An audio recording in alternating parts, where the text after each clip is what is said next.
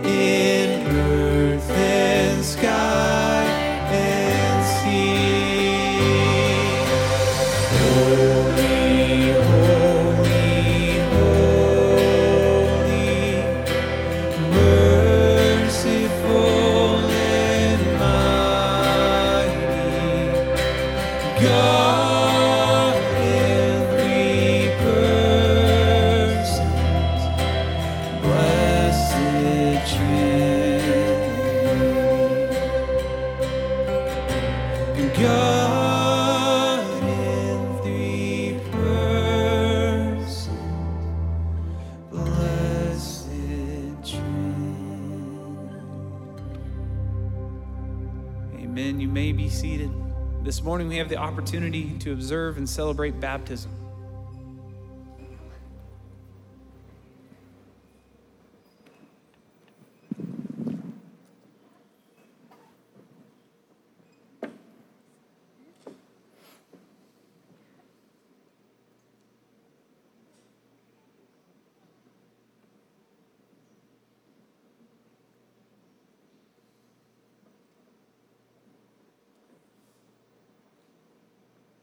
Good morning. My name is Jack Wall. My wife Patty and I are grandparents visiting from Oregon. A passage in the book of Proverbs says, A wise man passes his inheritance on to his children's children. And in that verse, that doesn't mean money, that means rather faith, belief, and values. Saying that, it is my great honor and privilege to introduce to you one absolutely amazing 10 year old young lady, my granddaughter, Nora Bell Burkett, who has said that over three years ago, she heard a call from God, and that relationship developed through time by watching a friend be baptized and studying about baptism with her dad and mom. That relationship developed enough that she felt compelled to make a public statement of her faith. It was originally scheduled for Christmas time, it was postponed, but here we are today in God's perfect timing, and not only for us up here on stage, but for everybody in this church including those online, to be a great cloud of witnesses to this. So, Nora, is it your testimony that you have accepted Jesus Christ as your personal Savior and that you desire and plan to follow Him all the days of your life? Yes. Because of your statement of faith, I have the privilege of baptizing you in the name of the Father, the Son, and the Holy Spirit. Buried with Christ, raised to walk in new life with Him.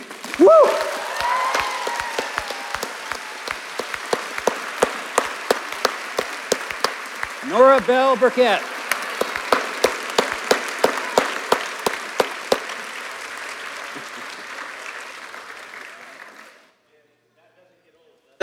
Oh, there we are. This is why we're here, right? To see the, the gospel. Yeah, go ahead. We, we want to see the gospel of Jesus Christ not only change lives, lives across the world to go to the nations, but even right here in our own backyards, in our homes, and in the hearts of our kids. And so, thank you, family, for letting us be part of that uh, this morning for that sweet young woman. Well, hey, welcome. Uh, welcome to worship. So glad to be here with you, friends and family. And uh, this is one of the things that we do during the week. This is not everything that our church is about, but it's an important part. So thanks for coming to worship with us here in person uh, and online. If, if you're a guest, we would love to help uh, get you uh, into some of the other things that we do, whether it be a small group or opportunities to serve or for us to come alongside your family. So uh, if you're here, we'd love uh, to meet you in the foyer. If you're online, please send us an email. We would love to get you connected.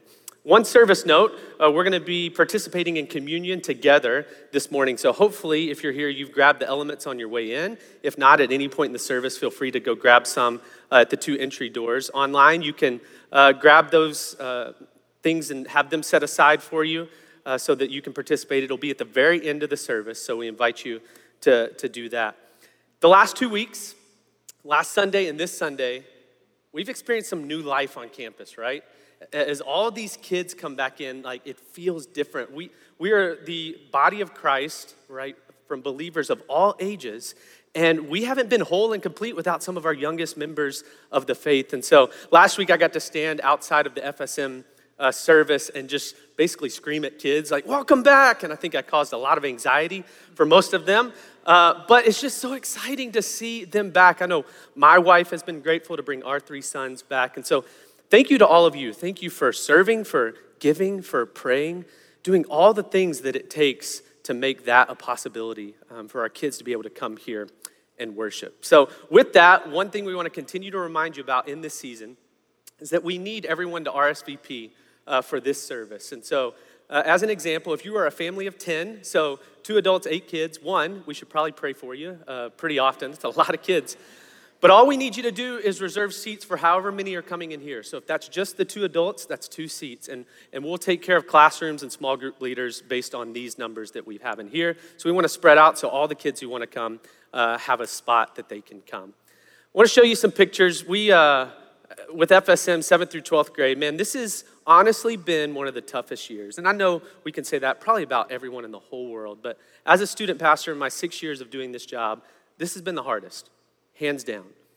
Uh, and I'm so thankful for our cell group leaders who are our frontline spiritual uh, caregivers for these students who've poured in and been very intentional. But it has been hard over the last 12 months as students have not been able to have that biblical in person community. And we're praising the Lord that a lot of that stuff is opening back up. So we're having in person uh, services on Sunday mornings, in person small groups spread out throughout Northwest Arkansas on Wednesday nights. This Wednesday night, uh, we're going to bring all of our FSM students in here. So we're expecting a couple hundred kids to come, a lot of them for the first time in a while to be able to worship with other people.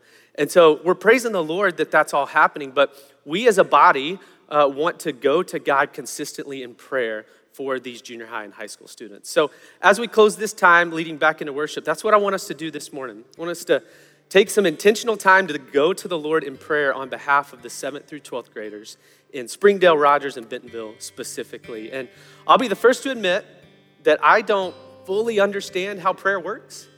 Uh, I know that God is sovereign and in control, and yet at the same time, He invites us to pray to Him, to ask things of Him, to petition.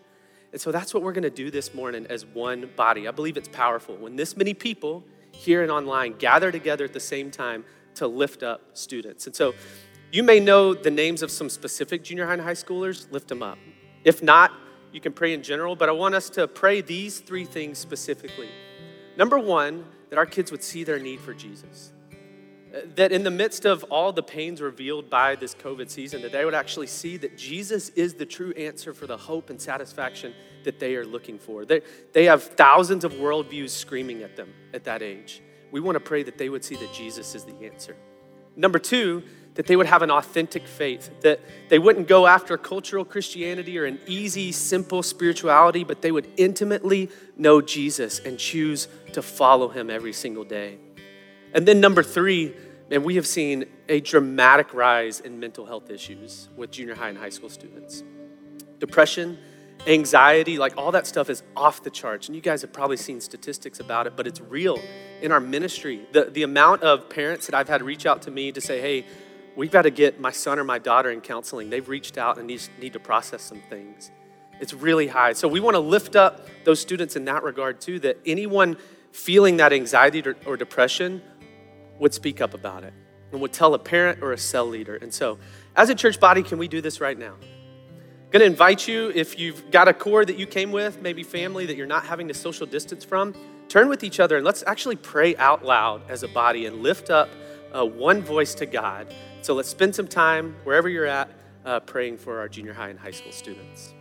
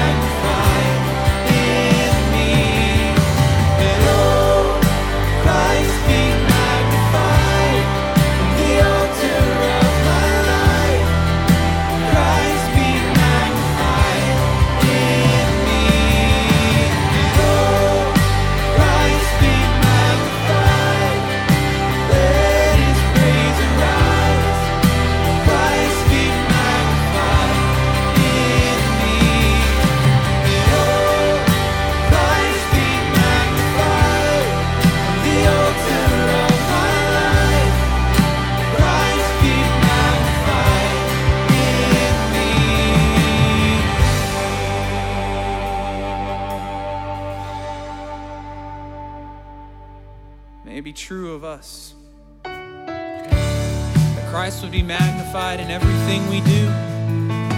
So we continue to praise his name, remember all that he has done. We sing together, Come thou fountain of every blessing.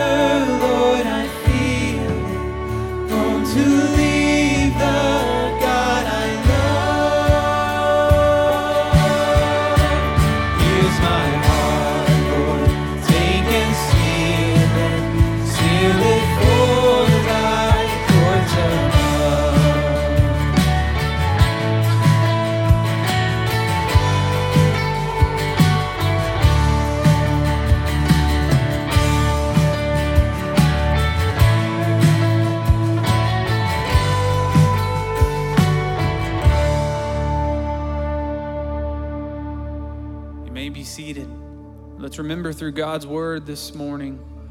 Let's cling fast, cling, hold fast, and cling to this hope that we have. Psalm 9, verse 10 says this Those who know your name trust in you. For you, Lord, have never forsaken those who seek you. Would you read that aloud with me this morning? Those who know your name trust in you. For you, Lord, have never forsaken those who seek you. This morning, we get to practice seeking the Lord together through His Word, through singing and worshiping in spirit and in truth. And we pray that this is a practice that we would carry into every area of our lives. So before John comes and teaches the word to us this morning, I want us to sing this prayer together. Familiar prayer that we will build our lives on the love of Christ because it is a firm foundation. And we will put our trust in Him, the one who is trustworthy, the one who is faithful to the end. So let's sing this, pray this together.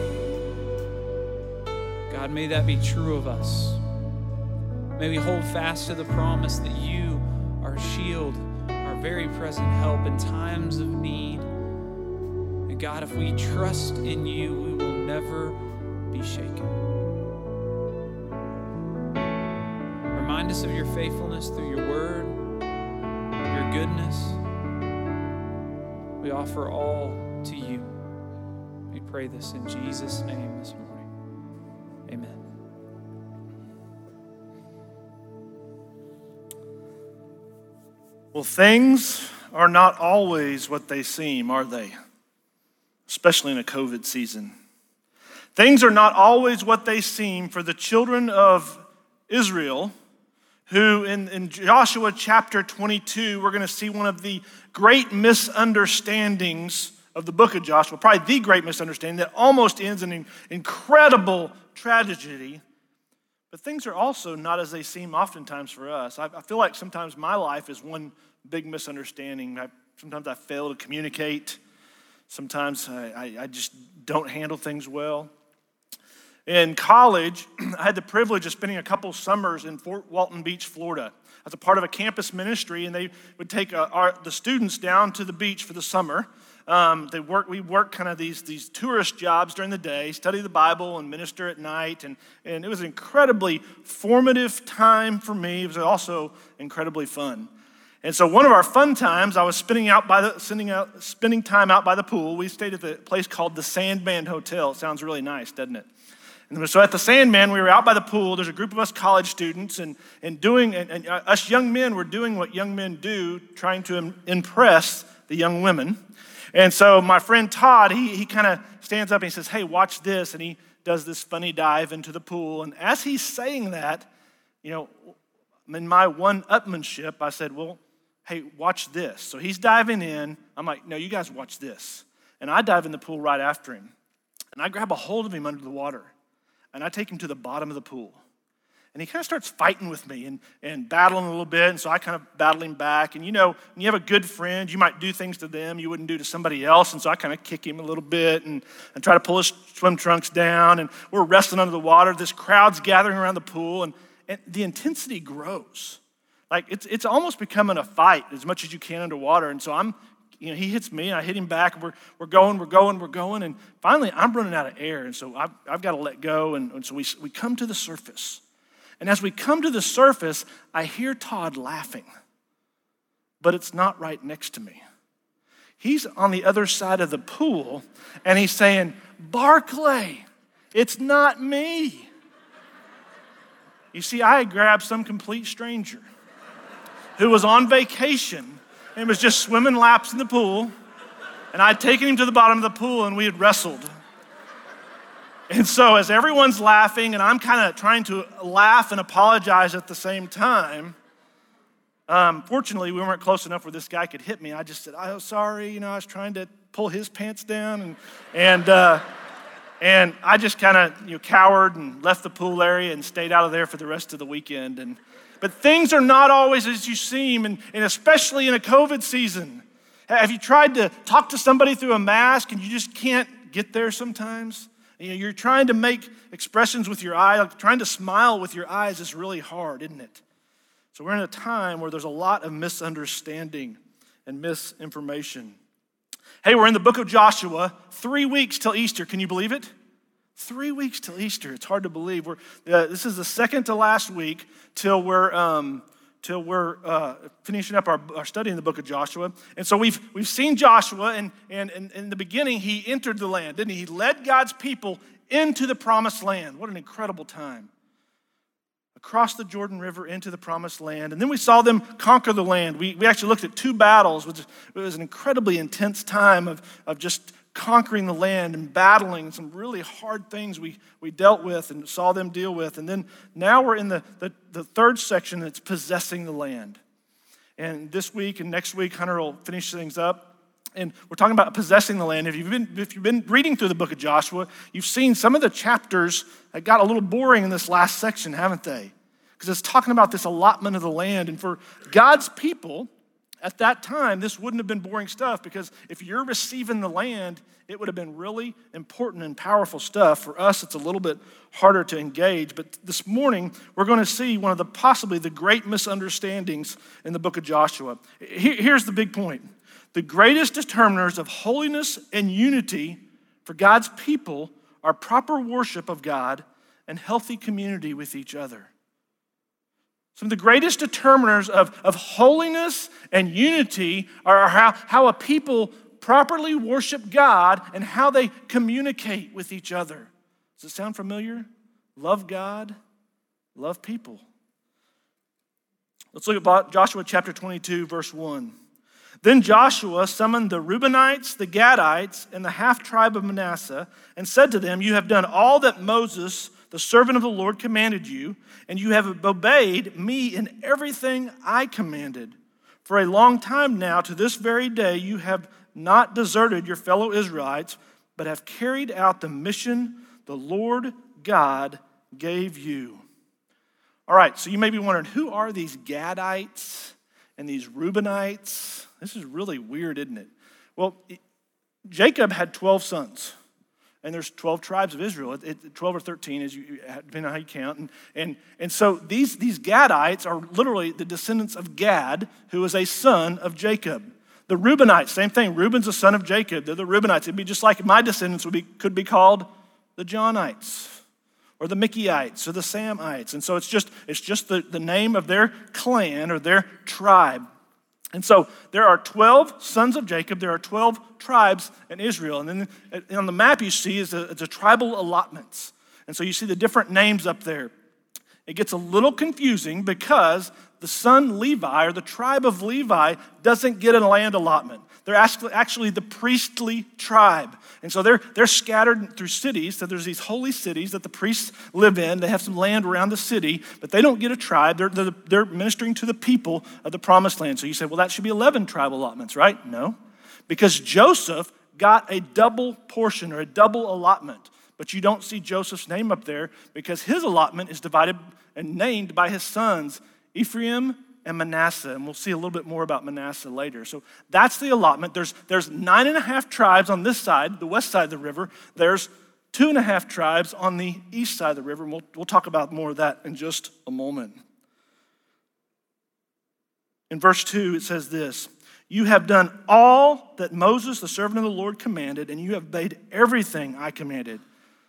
So, what Joshua is saying is, You've done everything Moses has asked you. You've done everything I have asked you. And then look at this. For a long time now, to this very day, you have not deserted your fellow Israelites, but have carried out the mission the Lord God gave you. This is a great resume.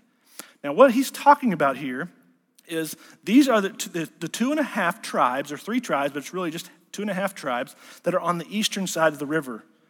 And they are um, going to help the excuse me, Western tribes um, conquer the promised land. they actually requested with Moses, hey, can we stay on the eastern side of the river? Can we stay over here and we'll help you conquer the promised land? And that, that was Moses' one requirement. And so um, Joshua was saying, hey, you've done it all. You've done everything we ask you to do. Well done. And, and what we learn from this is obedience, it proves your position. It proves it. It doesn't provide it, but it proves it. We'll talk about more about that in just a minute. Look at verse 4. Now that the Lord your God has given them rest, as he promised, return to your homes in the land that the, Moses, the servant of the Lord, gave you on the other side of the Jordan. All right, so I think I've got a, a zoomed in map for you here. And, and what's going on here is you've got the nine and a half tribes on the west, and you've got two and a half on the east. And, then, and so you've got, uh, I see um, uh, Manasseh, you got Gad, you got Reuben. Manasseh's both on both sides of the river, half the tribe on one side, half the tribe on the other. And, and what Moses or what Joshua's saying is, you've done everything we've asked. You've, you've come across the, into the western, the promised, the actual promised land. You've helped us conquer it. You've done what you're supposed to do, and now you can go home because God has given your, your brothers on the western side rest, just like He's given you on the eastern side. Now, the western side is the actual uh, promised land, but Moses allowed them to settle east because they asked for it. They said when, when they were camped over there, before they went over, they said, Hey, could we just stay here? And that kind of gave everybody more land, and, and Moses allowed it. But there will be some complications with it. So look at verse 5. He gives them this charge. But be very careful to keep the commandment, the law that Moses, the servant of the Lord, gave you. So he gives them a warning hey, hey, be careful. We're, we're going to be somewhat divided. This, this Jordan Rift Valley is this giant valley. And the Jordan River, as we, we, talked about, it swells sometimes. So sometimes you're not going to be able to come to the, the west side of the Jordan and worship. The, the, the, valley, it's really hot at certain times of the year. It's going to be, it's going to be really hard to cross. And he, so he says, hey, be very careful to keep the commandments that the uh, Lord your God gave you. And then he gives them five commands.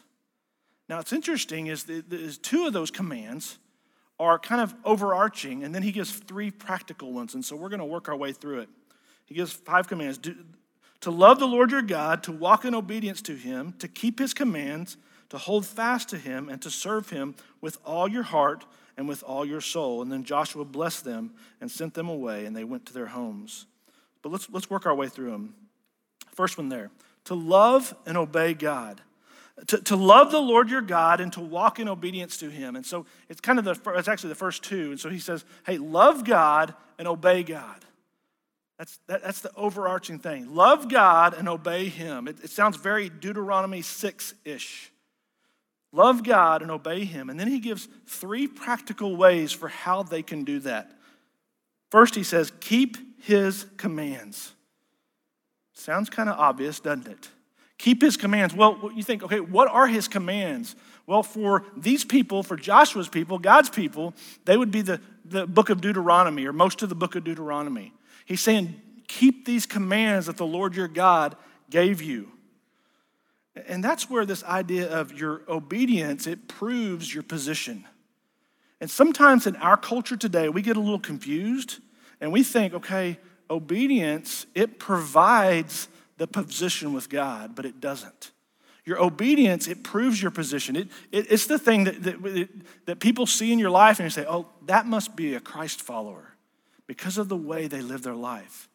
It doesn't provide your position. No, you are saved. If you're a believer in Christ, you are saved by faith through grace. It's all Jesus. And it was faith in the Old Testament, it's faith in the New Testament times. Faith in a Messiah. So, but your obedience, it proves that you're part of the family of God. John 14, 21, Jesus says in these words kind of the same thing. He says this Whoever has my commands and keeps them is the one who loves me. The one who loves me will be loved by my Father, and I too will love them and show myself to them. So he's saying here, it's really interesting whoever has my commands and obeys them or keeps them.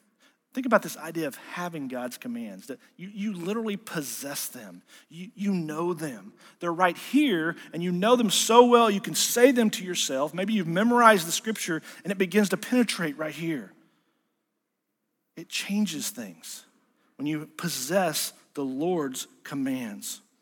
There's a difference between obedience and conformity. Obedience is, is, is actively doing what you're supposed to do. Conformity is you do it on the outside, but you don't really believe it here. It's like an unrepentant child, you know. You know when you're trying to get your kid to obey, and you're like, "Come on," you know, and they're they're they're obeying on the outside, but you know it's not hitting right here. There's a difference between obedience and conformity. Hey, second thing there, he says, hold fast to him. This is the most interesting one, I think, because in our modern culture, and our we don't talk like that, do we? We don't say, hey, great to see you. Hey, hold fast to the Lord this week. We don't say that, do we? But it's this incredibly powerful term. It literally means to adhere or be glued to or cleave to. You might remember a couple months ago, we had our marriage talk up here, and I used this glue illustration. You remember that? This word is the Hebrew word debak, which is the same Hebrew word that was used in, in Genesis chapter 2, verses 24, by the writer of Genesis, when it says, Husband should hold fast to his wife, to adhere. It's like that glue illustration where you had the hardener and that other part of the glue, and you, you mixed them together and you glued them together. And it, it's, a, it's an adhering that never comes apart. It's so important just like in the marriage, to have and to hold from this day forward in sickness and in health, for better, for worse. Yet it's different because it's not death to you, to de- tell death to you part. It's forever. When you're a child of God, you're literally adhered to Him forever. You're a part of His family. It's a bond that's never coming apart. It reminds me of my illustration a consumer relationship versus a covenant relationship. You remember that a couple months ago? I told you I, love to shop at Lowe's and I like the discount. I, love, I like to keep track of my purchases. I love the color blue. But what happens when Home Depot has a better price? Bye bye Lowe's. That's a consumer relationship that, that man, it's, it's all about my needs. And as long as you meet my needs, and I'm here, but when you stop meeting my needs, I'm going over here. And honestly, that's, I think, how a lot of Christians treat their relationship with God. It's, it's a consumer relationship. The Lord, man, things aren't going well right now, or, or things are going too well. Bye bye. And that's not how we should treat our relationship with the Lord. It should be a covenant relationship, like marriage. It, it should be adhered to and a bond that's never coming apart. In a consumer relationship, you might, uh, is based on emotion. A covenant relationship is based on the other person's needs. Consumer relationships are saying, I, I, it's about my needs. A covenant relationship says it's about your needs and your focus. And what the culture doesn't understand is consumer relationships don't drive deep intimacy, covenant relationships do. Because when you're there, no matter what, and I'll tell you this, your God is there for you no matter what. Even if things are happening that you don't understand, even if it doesn't make sense, He's there for you and He loves you. He says, hold fast to Him. And the third thing there, He says, serve Him. Sounds basic enough, doesn't it? This idea of service, I think, is equal to suffering. Be willing to suffer for Him. And we, when we think of suffering, we think of what happens over there, don't we? Where maybe your life's in danger, or you put yourself at risk, or the, the missionary you're supporting, and that is suffering. It's definitely suffering. But, but we are called to suffer right here, and you can suffer every day for the Lord in just basic ways. Anytime you put aside your own wants and needs for the service of another and, and to glorify God, that's suffering. Maybe you give and you don't get to buy something. Maybe you, maybe you spend time serving. That's suffering. And service is suffering, and suffering in the body of Christ as we do it is really good. It's good for us. Let's pick up the story in uh, verse 9. So the Reubenites and the Gadites and the half tribe of Manasseh left the Israelites at Shiloh in Canaan to return to Gilead, their own land, which they had acquired in accordance with the command of the Lord through Moses. When they came to Gilead, near the Jordan, in the land of Canaan, the Reubenites and the Gadites and the half tribe of Manasseh built an imposing altar there by the Jordan.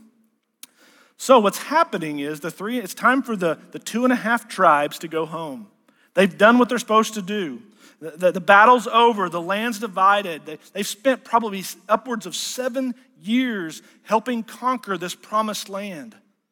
They've been away from their families, and it's time for them to go home. And so that as they begin to walk home, and you can almost imagine it, they're leaving Shiloh, the place of worship, the, the political center of the nation of Israel, and they're walking home. They're probably walking through that super hot valley of Jordan, and the Jordan Rift Valley, and, and, they're walking home. They're probably celebrating and telling stories and talking about the, the, days to come. I can't wait till I can farm my land and, and raise my kids. And they're talking about being over there. And as they get closer and closer to the Jordan River, they're looking back at Shiloh. They're looking back.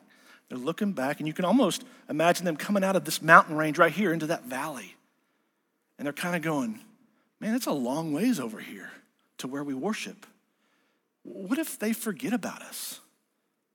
What if, what if they don't remember, or their children, or their children's children, they don't remember that we're all the people of God?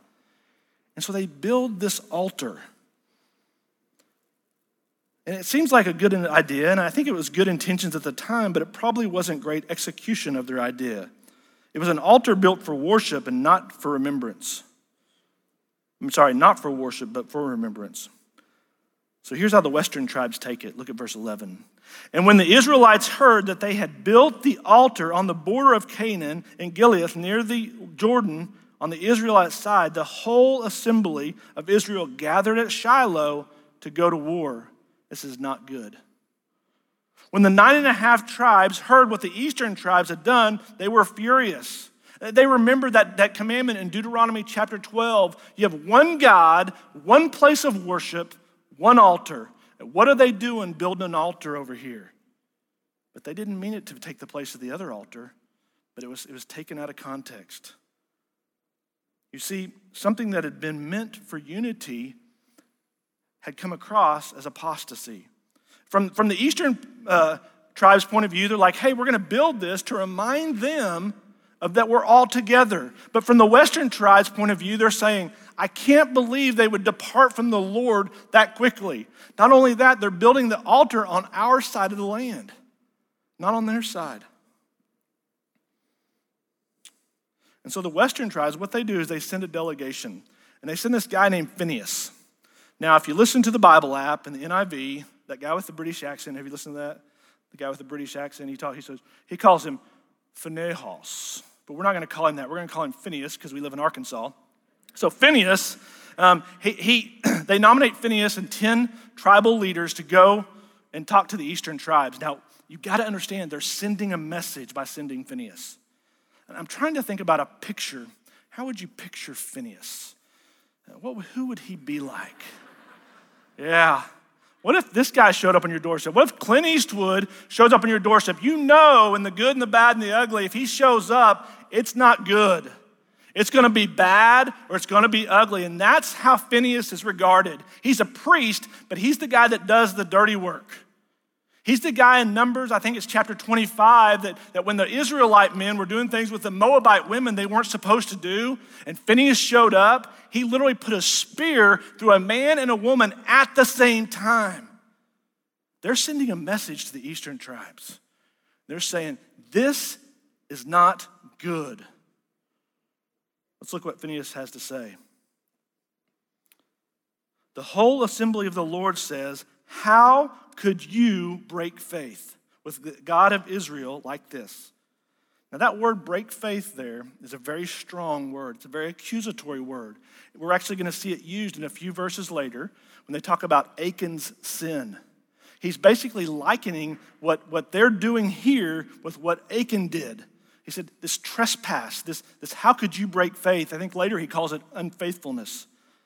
How could you break faith with the God of Israel like this? How could you turn away from the Lord and build yourselves an altar in rebellion against him now?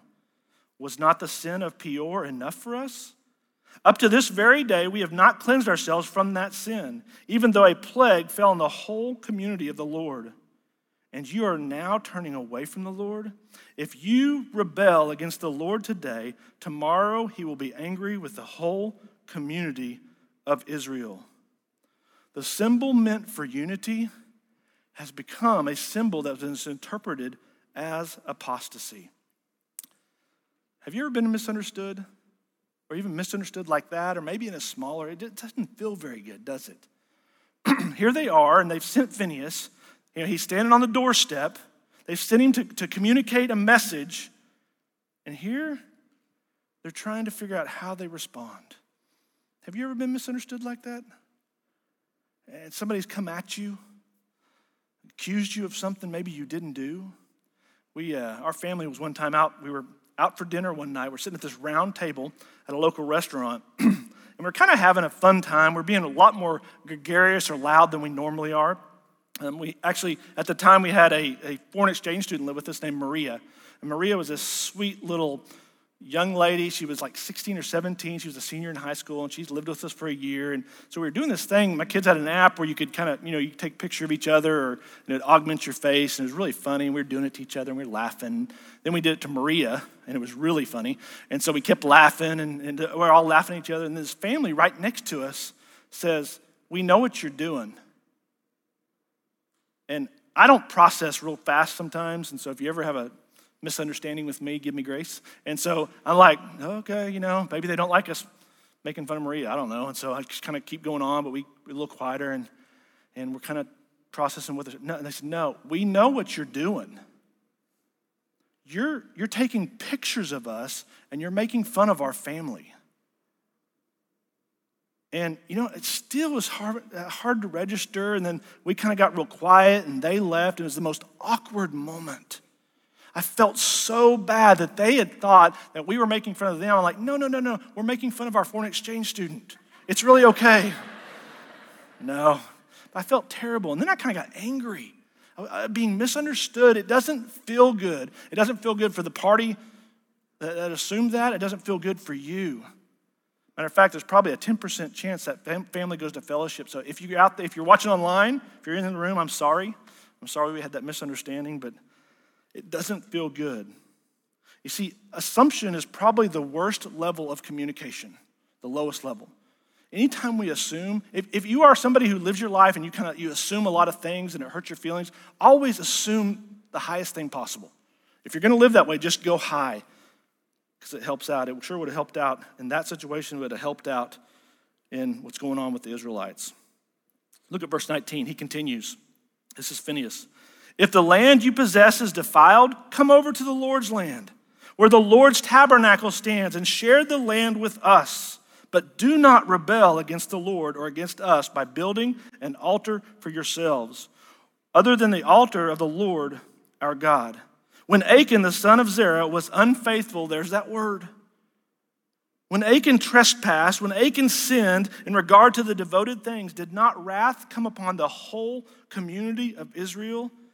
He was not the only one who died for his sin. You see, he's so passionate about that. He's saying, hey, if it's so bad living over here, come over. We'll make room for you. That's a pretty big offer. Come to the west side of the Jordan. But you guys can't have another altar. This is not okay. Now, I want you to understand that their response here is everything.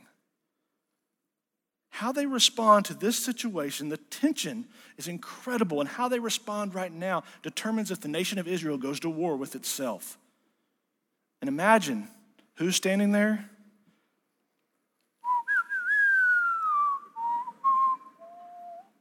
It's a point of tension, isn't it? He's ready to draw his guns. Listen to their response. The mighty one, God the Lord. The mighty one, God the Lord. Now, we may not fully understand it, but what he's saying here, he's saying the most powerful thing possible that this is big. This is huge. He's going, the, uh, he's, it says El in Hebrew, El, Elohim, Yahweh. He's ascribing to the highest authority possible. He's saying, God knows.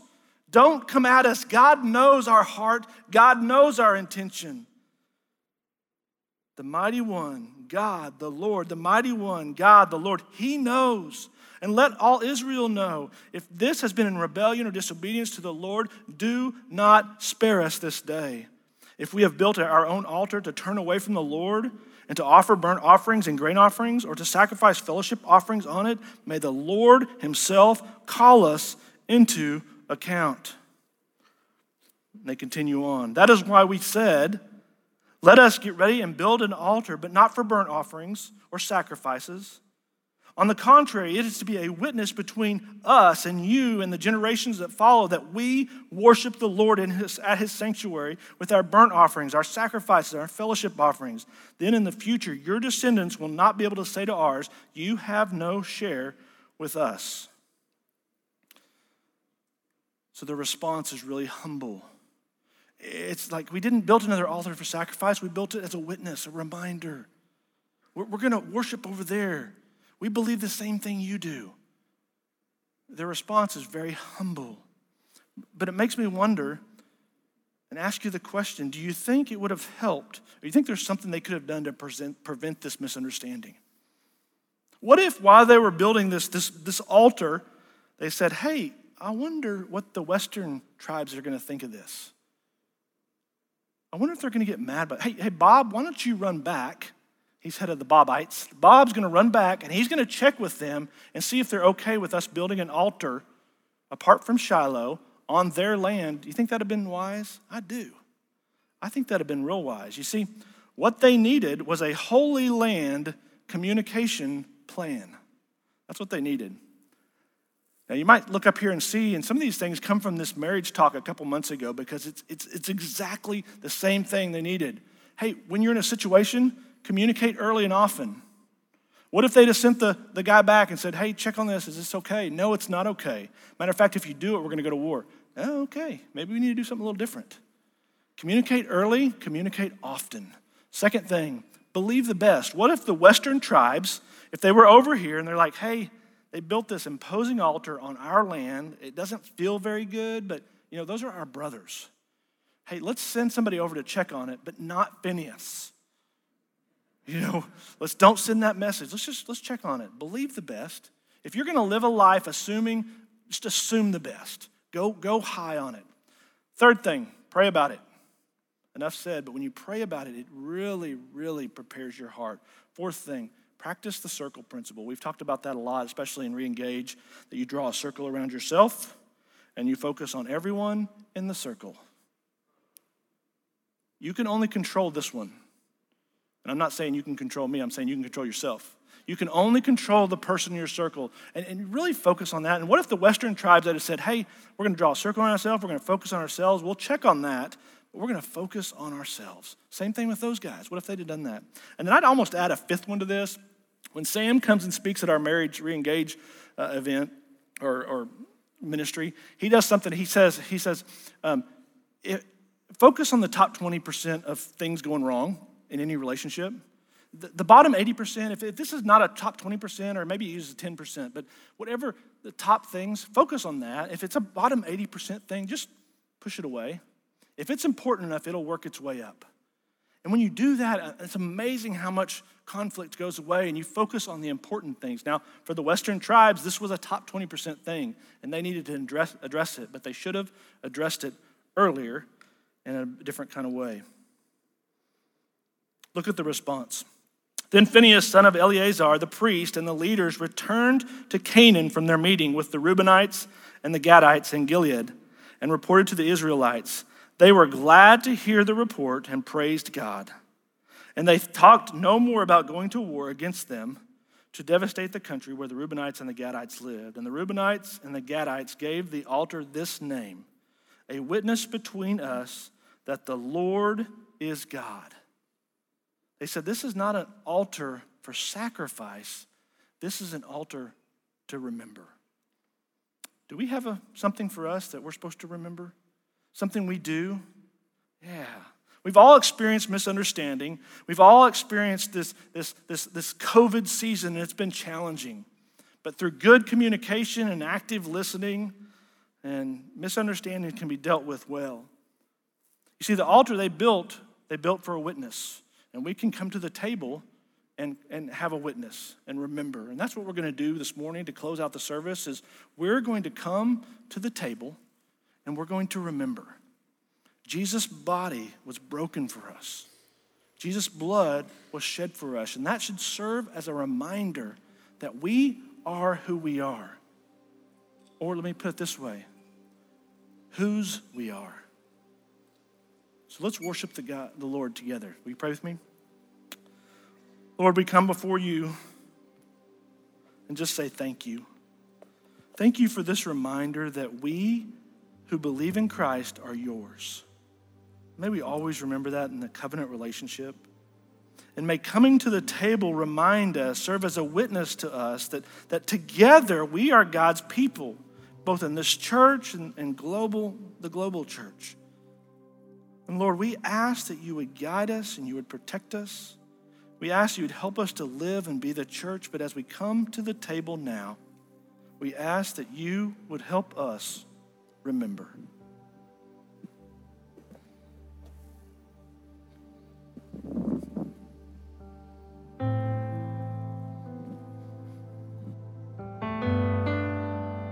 As we hold the elements this morning, we remember Christ's death and the sacrifice that he made that we might be reconciled, that we might know what life abundant really is, that we might remember how to love. And so we sing this.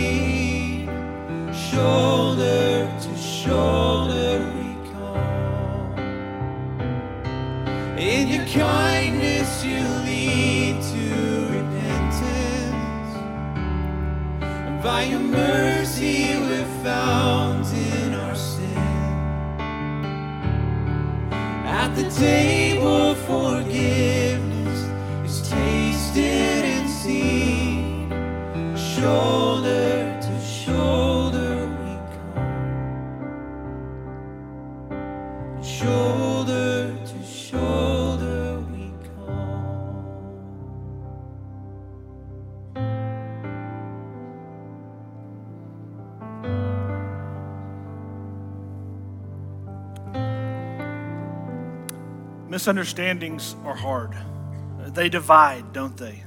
But coming together and remembering who we are, or maybe better said, whose we are, is good. It, it unites us. So let today serve as a witness. Fellowship, Jesus' body broken for you and for me. Take and eat.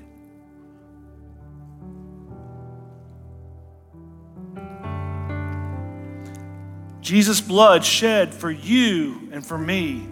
Take it and remember and drink.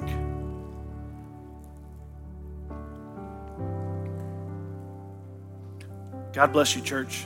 Have a great week.